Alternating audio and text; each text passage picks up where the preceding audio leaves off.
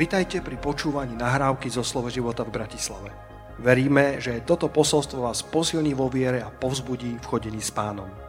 Ďalšie kázne nájdete na našej stránke slovoživota.sk Môžete sa posadiť v Božej prítomnosti, takže uh, verím, že toto obdobie je trochu špecifické. Mnohí z vás máte za sebou veľa návštev, rodiny, príbuzných, možno vás to požehnalo, možno vás to aj vyčerpalo. Niekedy ľudia sú najviac unavení z dovolenky, ale po dovolenke a po všetkých rôznych návštevách. Ale akokoľvek verím tomu, že ste mali aj takisto dobrý čas, aby ste si oddychli. Možno niektorí z vás ste, boli, ste stihli aj e, zaližovať, alebo akokoľvek e, urobiť si nejaké prechádzky do prírody a jednoducho si aj užiť ten čas aj sám, sám pre seba a takisto, takisto byť s pánom. Dnes mám pre vás pripravené kázanie, ktoré, ktorého názov vám nepoviem hneď na začiatku. Tí, ktorí pozeráte toto kázanie cez YouTube alebo cez satelit dodatočne, tak vy už viete, o čom to bude, lebo sa vám to tam objavilo. Ale vy, ktorí to pozeráte teraz live, tak obvykle z didaktických dôvodov prezradím názov toho, tej kázne hneď na začiatku, ale dnes si to odložím na, e, o malú chvíľku. Ale najskôr si prečítame Božie slovo, aby som vás trošku ponapínal. Takže poďme si otvoriť e, Bibliu v prvej kráľov, 21. kapitole, a budeme čítať e, dosť veľa veršov, ale aby ste pochopili tento príbeh vo všetkých súvislostiach, nie je to taký klasický príbeh ako Dávidovi a Goliášovi, ktorý poznáme od nedelnej školy. E, takže prečítajme si súvisle týchto, e, túto sériu veršov z 1. kráľov 21, verše 1 až 16. Po týchto udalostiach sa stalo toto. Jezraelský nábod mal vinicu, ktorá bola v Jezraeli v susedstve paláca samarijského kráľa Achaba. Achab povedal Nábotovi, daj mi svoju vinicu, bude mi na zeleninovú záhradu, lebo je tesne vedľa môjho domu. Dám ti za ňu lepšiu vinicu. Alebo ak sa ti viac páči, dám ti za ňu v peniazoch, koľko je hodná. Nábot odpovedal Achabovi, Bože chráň, aby som ti dal dedictvo po svojich otcoch. Achab išiel domov mrzutý a nahnevaný pre slovo, ktoré mu povedal jezraelský nábot nedám ti dedictvo po svojich otcoch. Hodil sa na lôžko, odvrátil si tvár a nechcel nič jesť. Na to prišla k nemu jeho žena Jezábel a spýtala sa ho, prečo ti je duch taký zronený a nechceš jesť? Odpovedal jej, hovoril som s jezreelským nabotom a povedal som mu, daj mi svoju vinicu za peniaze, alebo ak chceš, dám ti za ňu vinicu. On však odpovedal, nedám ti svoju vinicu. Jeho žena Jezábel mu na to povedala, máš ty ale moc nad Izraelom. Vstaň, jedz a rozvesel sa, ja ti zaopatrím vinicu jezraelského nabota. Potom napísala v mene Achaba list, udrela naň jeho pečať a poslala list starším a predstaveným jeho mesta, ktorí bývali s nábotom. V liste napísala toto, vyhláste post a nábota posate na popredné miesto medzi ľud. Oproti nemu posate dvoch mužov vyvrhelov, oni nech dosvedčia, rúhal sa Bohu a kráľovi. Potom ho vyvete a ukameňujte, nech zomrie. Jeho spoluobčania, starší a predstavení, ktorí bývali v jeho meste, urobili tak, ako im odkázala Jezábel, ako bolo napísané v liste, ktoré im poslala. Vyhlásili pôst a Nabota posadili na popredné miesto medzi ľudom. Priviedli tých dvoch mužov, vyvrhelov, posadili ho proti nemu a tí vyvrheli dosvedčili Nabotovi pred ľudom. Nabot sa rúhal Bohu a kráľovi i vyviedli ho za mesto a ukameňovali ho tak, že zomrel. Potom poslali Jezábel odkaz. Nábota ukameňovali, je mŕtvy. Keď Jezábel počula, že nábota, nábota ukameňovali a je mŕtvy, povedala Jezábel Achabovi. Vstaň a zmocni sa vinice jezraelského nábota, ktorú ti, dal, ktorú ti zdráhal dať za peniaze, lebo nábot nežije, zomrel. Keď Acha počul, že nábot je mŕtvy, Zobral sa a išiel dolu do vinice jezraelského nábota, aby sa jej zmocnil.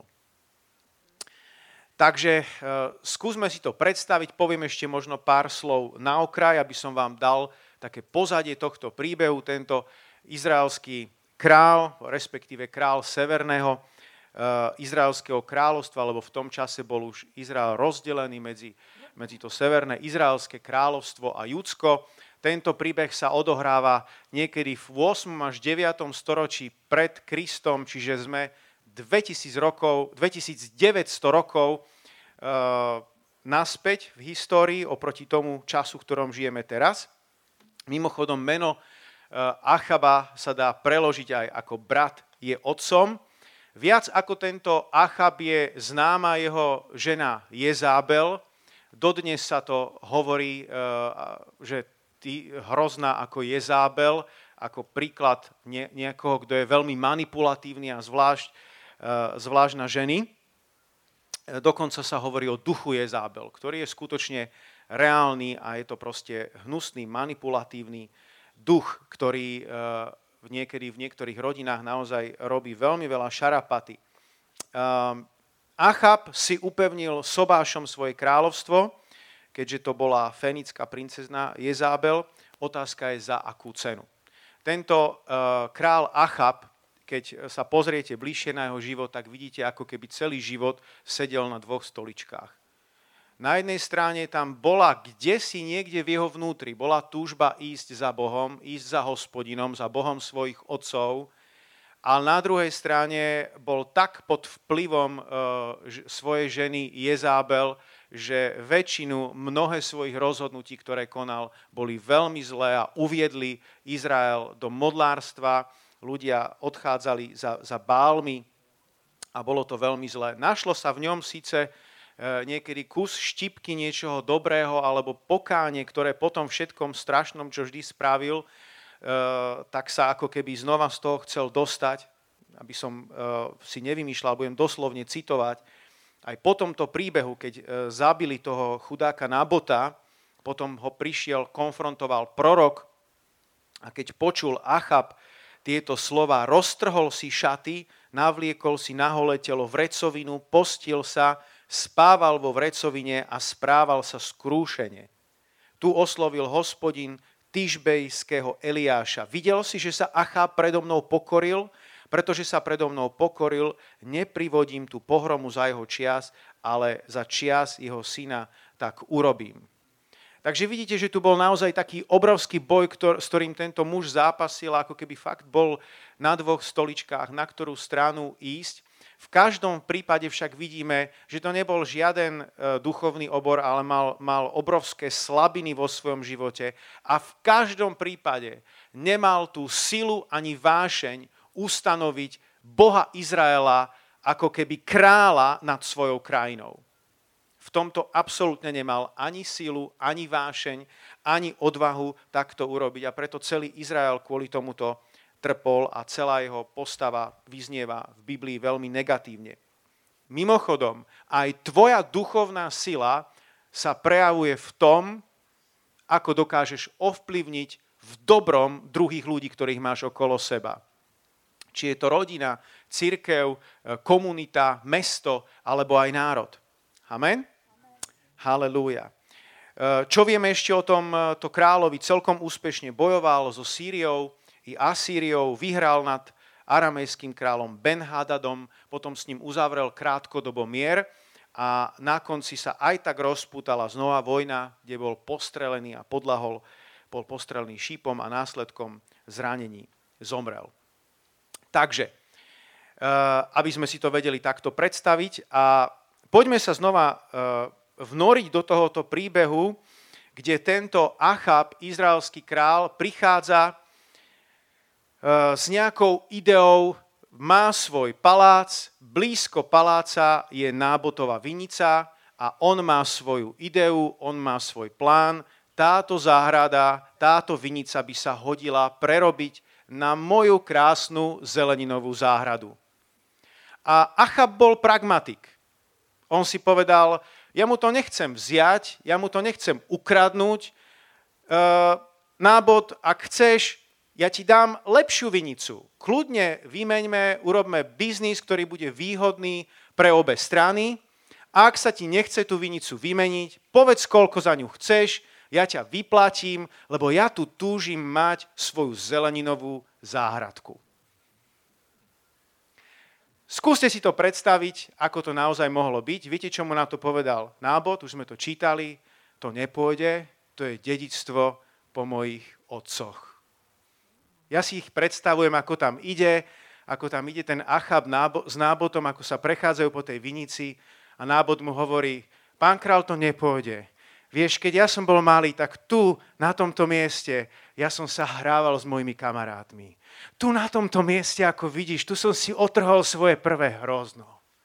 A tuto, tuto nedaleko môj otec ma, ma, ma učil, ako, si ako, ako strihať hrozno.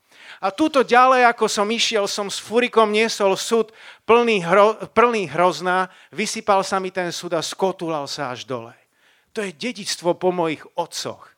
Tá vinica je nepredajná. Už ste stretli takých ľudí, ktorí majú naozaj takýto vzťah ku svojmu majetku, ku svojmu polu, ku svojmu domu. Jednoducho nie je to na predaj.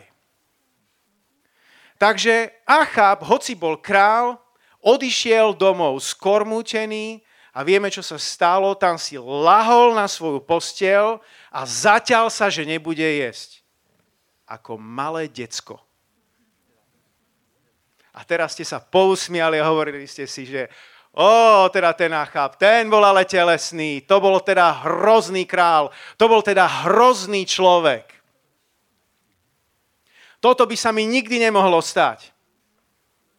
A viete čo, práve o tomto bude dnešné kázanie, a teraz vám prezradím ten názov tej kázne, čo budeš, alebo čo robíš, keď nedostaneš to, čo chceš. Ako sa zachováš, čo robíš v živote, keď nedostaneš v živote to, čo chceš. Každému z nás sa to z času na čas stane. Niekomu zriedka, niekomu trochu častejšie. Najradšej by sme tužili, aby sa nám to nikdy nestalo, aby sa nám vždy stalo podľa toho, čo chceme. Ale každý z nás to zažil, že ti to nešlo podľa tvojich predstav v živote. Možno si túžil niečo kúpiť v obchode a tesne pred, bola to nejaká akcia a možno tesne pred tebou to niekto strčil do košíka a tebe sa už neušlo.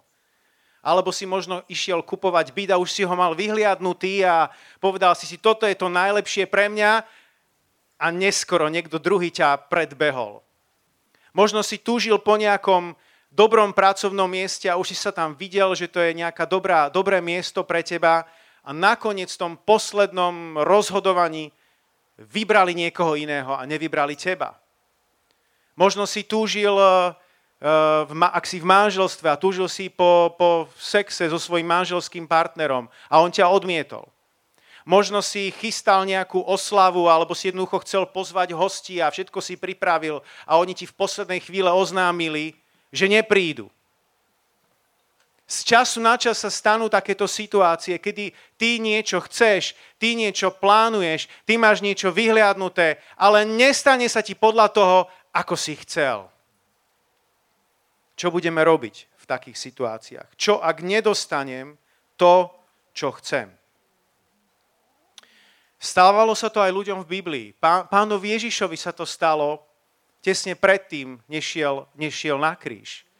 Bol zradený jedným zo svojich učeníkov a všetkými ostatnými bol zapretý. Nepriznali sa, nepriznali sa k nemu. Ostal sám, dokonca nebeský otec ho opustil, keď bol na kríži. A to všetko sa stalo kvôli nášmu vykúpeniu. A aj Apoštola Pavla opustili niektorí učeníci, do ktorých vkladal obrovskú nádej že budú chodiť s ním spolu všade, že im odovzdá všetko, čo v duchu nosí, aby mohli to niesť ďalej. Ale čítame na jednom mieste, že Démas ho opustil, zamilujúci terajší svet.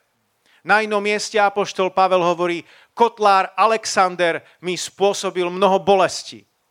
Nech Boh požehná toho kotlára. Možno ty máš nejakých kotlárov, nejakých susedov, ktorí ti spôsobujú mnoho bolesti.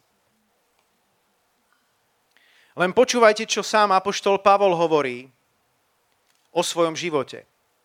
Prežil som viac námach, viac väzení, oveľa viac bytiek, často na dosah smrti. Od Židov som dostal 5 raz 40 úderov bez jedného.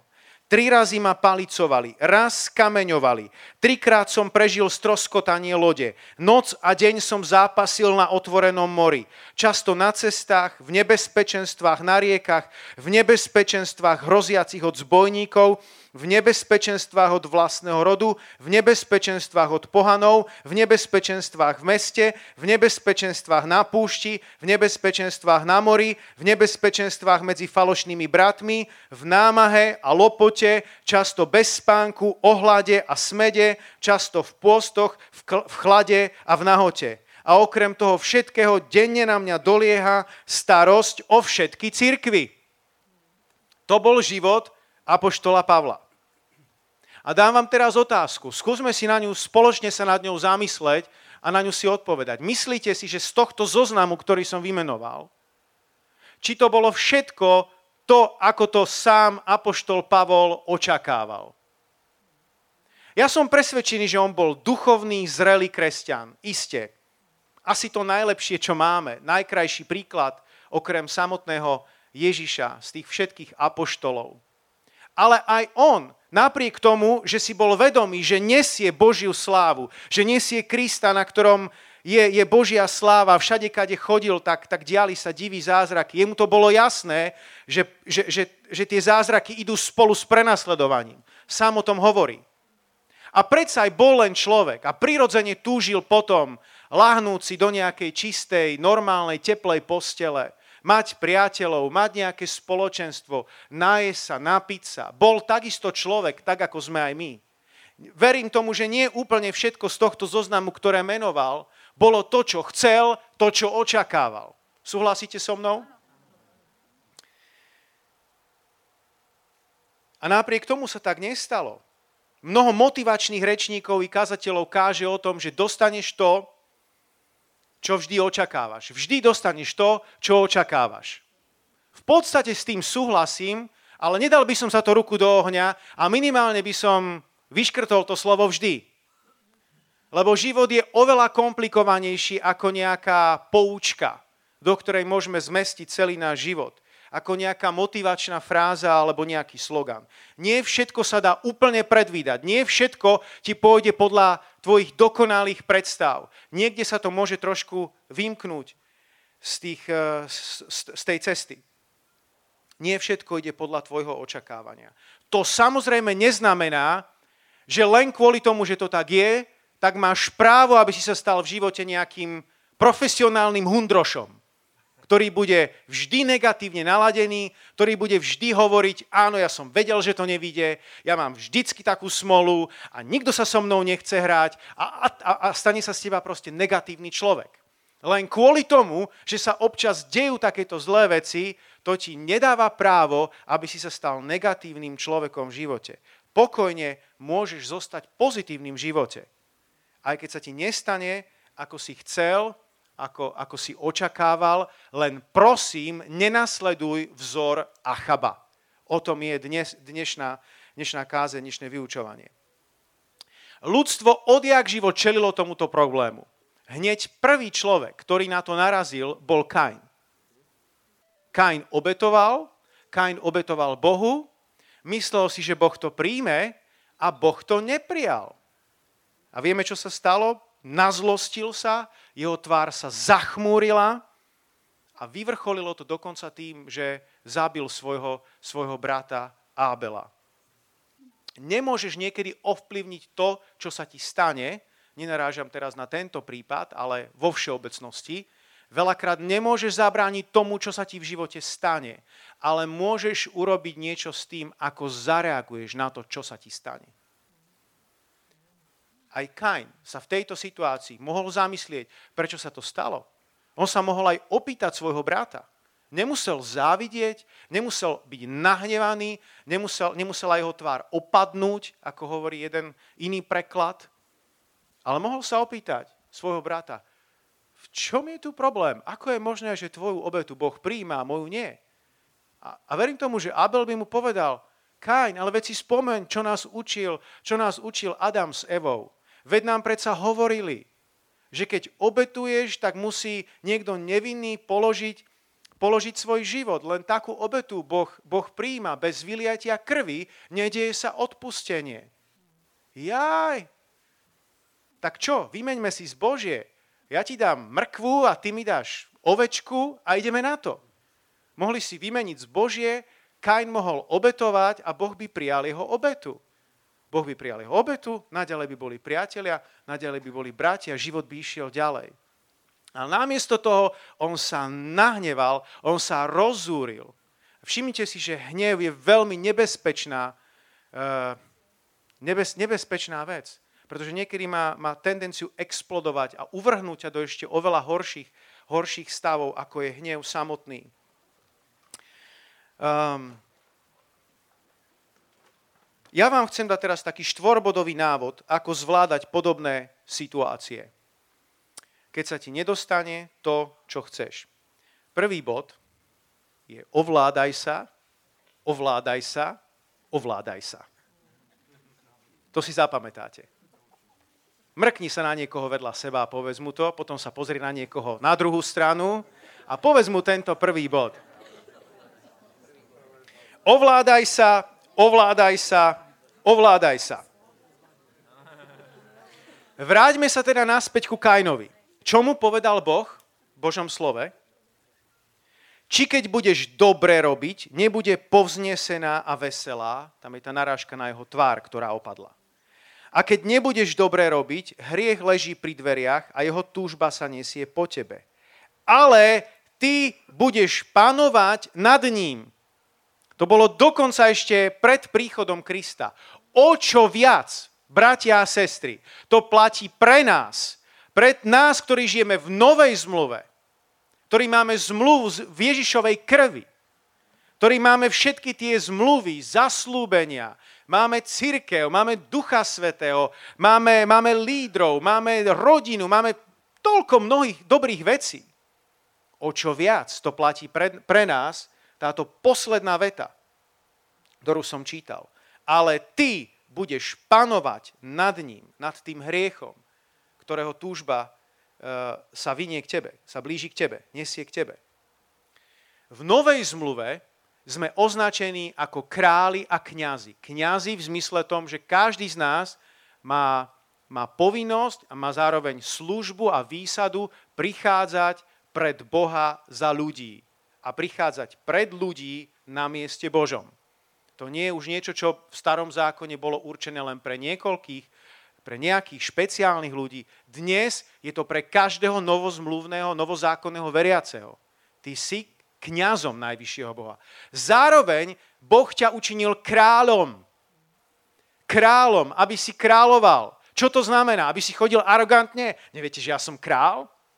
nie v tomto slova zmysle kráľom, ale aby si sa naozaj vedel ovládať.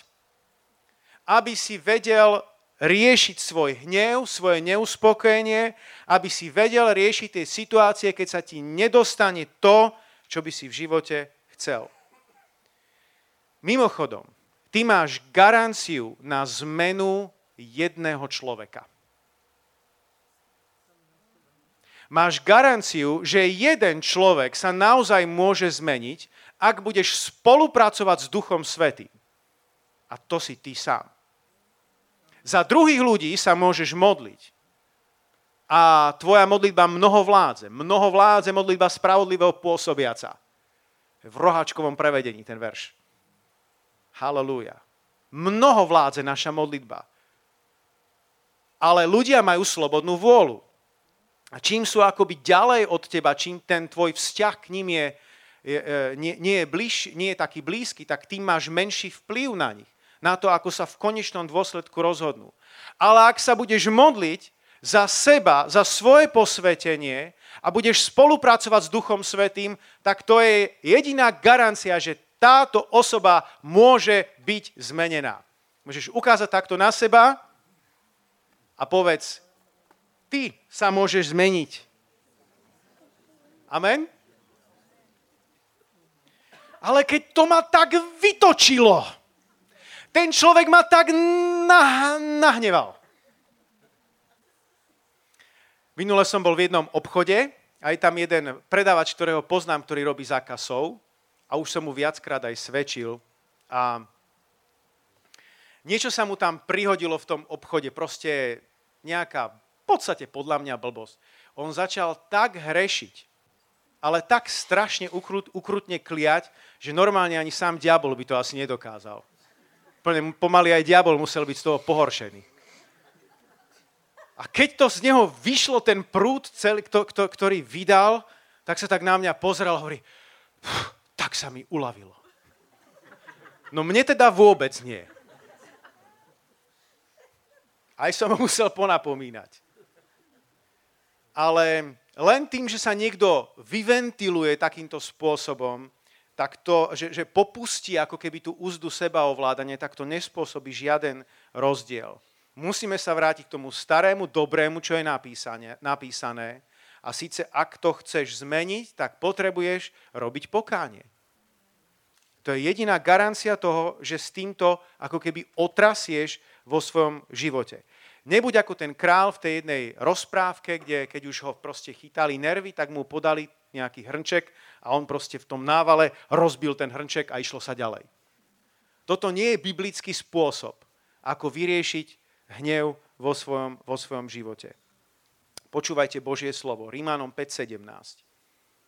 Lebo ak pádom, prehrešením sa toho jedného kráľovala smrť skrze jedného, je o mnoho istejšie, že tí, ktorí dostávajú hojnosť milosti a daru spravodlivosti, budú kráľovať v živote skrze toho jedného Ježiša Krista. Dám vám otázku. Dostali ste hojnosť milosti. Dostali ste dar spravodlivosti. A to bolo tak slabé amen, aké som už dávno nepočul. Ešte raz, dostali ste hojnosť milosti? Dostali ste dar spravodlivosti? Čo máte v živote? Kráľovať v živote skrze toho jedného Ježiša Krista. Amen. Halelúja. Takže čo robiť? Uh, ako, sa, ako sa ovládať, ako zvládať tie situácie, keď sa nám nestane tak, ako by sme prijali. Niektorí ľudia reagujú podráždenie a vyústi to v nejaký hnev. Potom je druhá skupina ľudí, ktorým keď sa nestane to, ako si prijali, ako si želali, tak sa uzavrú, nepovedia nič, nájdu si nejaký svoj kút a tam začnú si v sebe to dusiť, tam sa začnú lutovať, alebo si pozrú ešte niečo škaredé na internete. To je druhá skupina ľudí. Ani toto ti neprinesie žiadne uvoľnenie, žiadne uspokojenie, žiadne riešenie. Amen. Ak sa ti nestane, čo si chcel, kľudne si povedz, no a čo? Haleluja anyhow, ako hovoria správni angličania. Haleluja aj tak, ako hovoria správni Slováci. Lukáš 10.19. Dal som vám moc šliapať po hadoch a škorpiónoch i nad všetkou mocou nepriateľa nič vám neuškodí. Boh ti dal autoritu. Boh ti dal autoritu nad diablom, Boh ti dal autoritu nad každým démonom, Boh ti dal autoritu nad každým pokušením, Boh ti dal autoritu nad podobnými situáciami, nič ti neuškodí. Musíš však povstať, nestane sa to samo, samo od seba. Dobre, takže teraz ako sa ovládať? Prvá rada, to som už spomenul, keď už to nezvládneš, tak rob pokánie. To je najúčinnejší spôsob. Jednak, aby si sa očistil, aby to nielen nejako prebolelo, prešlo, ale aby, si, aby ti bolo odpustené. Pretože hnev je hriech. Druhá vec, ak je to niečo, čo nazývam zakorenený hriech, to znamená hriech, ktorý sa pravidelne opakuje a ktorého sa nevieš zbaviť, tak potom pokánie ti pomôže nielen sa očistiť, ale je to ako keby, ak si to predstavíš, že v ringu boxujú dvaja boxery a ty kedykoľvek činíš pokánie z toho zakoreneného hriechu, s ktorým zápasíš, tak ako keby si dal úder diablovi. Možno, že to ho nezložíš na prvý krát. Možno, že tá vec znova vypučí v tvojom živote a budeš toho smutný, že znova sa to prejavilo, znova som vybuchol, znova som zareagoval, ako som, ako som nemal, ale ak znova pôjdeš do pokánia, ďalší úder diablovi. A pokiaľ takto budeš pokračovať, skôr alebo neskôr príde skutočný knockout a ty zatrasieš touto neresťou vo, svoj, vo, vo svojom živote. Takže len v tom pokračuj. Nenechaj sa odradiť, ak by sa tá vec opakovala znova, ale pokračuj. Čiň pokánie. Popros Ježiša, aby ti odpustil, aby to vytrhol z tvojho života, aby ťa zaplavila hojnosť Božieho pokoja, aby si sa vedel ovládať v takých situáciách. Druhá rada, hneď ako sa ti to stane, stále hovoríme o tom istom. Ak si niečo chcel a nestane sa ti podľa toho, ako si chcel, ak sa ti to stane, začni sa modliť. Ak sa nedá nahlas, tak aspoň potichu. Ideálne, ak to skombinuješ a dáš tam aj modlitbu v jazykoch, lebo modlitba v jazykoch, v duchu, ťa veľmi pripravuje a, ťa, a, a spôsobuje to, že môžeš zostávať v duchu. Môžeš sa modliť v duchu svetom, v nových jazykoch. A druhá vec, skús v tej chvíli, ja viem, že to v tej chvíli niekedy nie je ľahké, ale stú, skús v tej chvíli dostať aspoň jednoduchú modlitbu zo seba. Pane Ježišu, prosím ťa, pomôž mi v tejto situácii. Problém, ktorý mnohokrát, mnohokrát robíme, je, že v tej chvíli ako keby Boha odstrčíš na vedľajšiu kolaj a nejakým spôsobom si to chceš vyriešiť sám. Nevy, nesnáš sa to vyriešiť sám. Zahrň do toho pána. On je predsa stále po tvojom boku. On ti chce pomôcť v každej situácii. Za každých okolností. Tak iba povedz, Pane Ježišu, prosím, pomôž mi v tejto situácii. A chvíľu sa modli v jazykoch. Uvidíš, ako ti to pomôže. Tretia rada, začni každý deň s pánom. Kráčaj s pánom. Pôvodne som tam toto, túto tretiu radu nemal, ale potom, keď som sa nad tým zamýšľal, tak som si analyzoval nejaké vlastné zlyhania v tejto oblasti a uvedomil som si, ako je možné, že niekedy dokážem zniesť veľký tlak, nestane sa mi ako niečo, niečo, čo som chcel a dokážem to úplne v pohode zvládnuť. A niekedy ma mňa ako pastora dokáže vytočiť nejaká maličkosť. Ako je to možné? A uvedomil som si, že to závisí nielen od toho konkrétneho okamihu, ako na to zareagujem, od, to, od toho momentu, ale závisí to aj od tej celkového nastavenia, ktoré mám od rána alebo za tých posledných niekoľko dní. Tá história tých posledných hodín a posledných dní sa počíta. Ak začneš a chodíš s Bohom počas toho dňa a počas tých posledných dní, tak potom si správne naladený, si duchovne pripravený. To je to, čo pán Ježiš povedal, bdejte a modlite sa. Si v takej stave duchovnej bdelosti a potom, keď príde takýto útok, keď príde takáto situácia, tak nie si z toho totálne zaskočený a vyrušený, ale vieš správnym spôsobom zareagovať. OK, takže to bolo to, bola, to bol bod číslo, číslo 1. Ovládaj sa, ovládaj sa, ovládaj sa. Bod číslo 2. Príjmi novú situáciu a neživ v sebe spomienky typu, čo by bolo, keby bolo. Takže o tomto sme už hovorili. Stane sa to, nechcel si, aby sa to stalo, ale Biblia ti hovorí.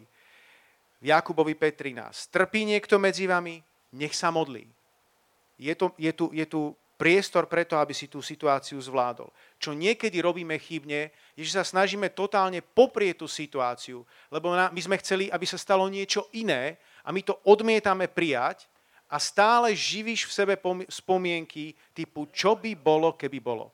Prečo sa to muselo stať akurát mne? A prečo ten človek je taký nezodpovedný a neurobil tú vec, ktorú mal urobiť? Prečo nie sú všetci ľudia aspoň taký dokonalý, ako som ja? Otázky tohto typu ti možno budú vrtať hlave a budú ti chodiť po mysli. A prečo sa to nestalo? A mohlo sa to stať? A žiješ ako keby vo vzdušných zámkoch. Buď žiješ v minulosti, alebo v budúcnosti a stále si nepristál v realite. Stále si nepristál v realite. A to ťa okráda o to, aby si sa posunul ďalej v živote. Nebuď ako Marta, ktorá povedala, pane, keby si tu bol býval, môj brat by nebol zomrel. To, prečo sa niečo nestalo, čo sa možno malo stať, tak je obvykle, môže byť diablová robota. Ale niekedy môžu byť situácie, kedy to nevieme tak ľahko určiť, nevieme to tak ľahko posúdiť. bola to Božia vôľa, alebo nebola to Božia vôľa. V týchto situáciách nemá zmysel, ak budeš si do nekonečna klásť otázku prečo, prečo, prečo a stále nepristaneš ako keby v tej, v tej realite. OK? Takže Biblia hovorí, že dnes je deň spasenia. Dnes je deň spasenia. Boh ťa vždycky uvádza, aby si žil dnes. Dnes, keby si počul jeho hlas, nezatvrdzuj svojho srdca. Viera je podstatou toho, na čo sa človek nádeje, presvedčením o veciach, ktoré sa nevidia. Dnes viera je. Ži v tej realite dneška. To ti veľmi pomôže v, tvojej živo- v tvojom živote. Lebo ak začneš žiť v týchto rozprávkach, čo by bolo, keby bolo, uh, kde bolo, tam bolo a tak ďalej, tak ťa to úplne vyhadzuje z reality. A žiaľ, verte mi, som pastor a stretli sme sa s týmto za, za tie roky. A keď to takto začneš živiť, len to prehlbuje ranu na tvojej duši. Čo vôbec nepomáha nikomu. Najmä tebe nie. Tretí bod.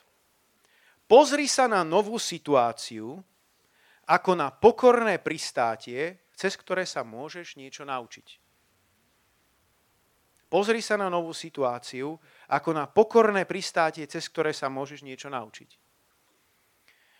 Hlúpi ľudia v živote vyhrávajú, prehrávajú, vyhrávajú, prehrávajú, prehrávajú, vyhrávajú, vyhrávajú, prehrávajú, prehrávajú, vyhrávajú a kolotoč sa takto krúti stále znova. Múdri ľudia v živote vyhrávajú a keď prehrajú, tak sa poučia. Každá prehra je pre nich výzvou niečo sa v živote naučiť. Veľakrát tá prehra nie je príjemná. My prirodzene chceme v živote vyhrávať.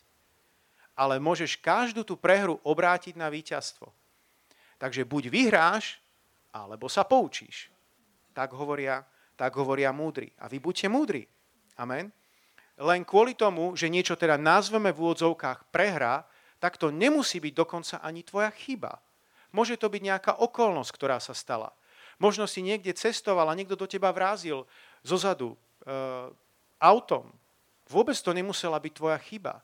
Môžu byť situácie, kedy, ktoré ty nevieš nejako, nejako ovplyvniť. Ale to, ako na to zareaguješ, e, robí, robí veľa. Halelúja namiesto odmietnutia privítaj svoju novú situáciu. To je niekedy ťažké. Jozefa nezlomilo pokorné pristátie, keď ho bratia predali a skončil v dome Putifara. Dokonca ho nezlomilo ani ďalšie pokorné pristátie, keď skončil vo vezení. Ale priamo odtiaľ z väzenia ho to katapultovalo až do, do paláca. A skončil nakoniec ako vládca celého Egypta. Takže vidíte nakoniec koniec dobrý. Halelúja. Niekedy to je komické, že ľudia si nevedia priznať prehru, nevedia si uznať porážku, nevedia sa zmieriť s novou situáciou. E, mali sme tu politika na Slovensku, ktorý nevedel priznať e, e, porážku vo voľbách. Dokonca si spomínam, že už ich bolo takých viac. A bolo to až komické alebo až absurdné, tá ich reakcia, kedy nedokázali proste kľudne priznať svoju porážku a ísť ďalej. Každou vecou, ktorou sa v živote niečo učíš, sa zdokonaluješ. A počúvajte teraz toto. Ak chceš mať všetko pod kontrolou, je to dobre myslené, ale pod kontrolou Boha nikdy mať nebudeš.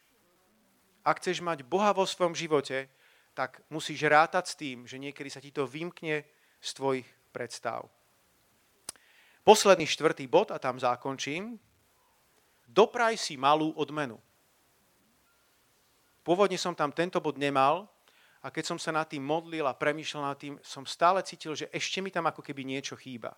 Totiž keď sa nám nestane to, čo naozaj chceme, tak fakt nás to vyruší. My sa síce snažíme robiť a nejako to vyriešiť duchovne, pomodliť sa e, a tak ďalej, ale máš tam také akési neuspokojenie vo svojom vnútri. Čím tá, väčšia, čím tá vec bola väčšia, možno ti ušiel nejaký biznis za pár tisíc eur, možno za pár desiatok tisíc eur a, a fakt ťa to teraz škrie. Možno je to nejaká iná vec, ktorú, ktorú si chcel.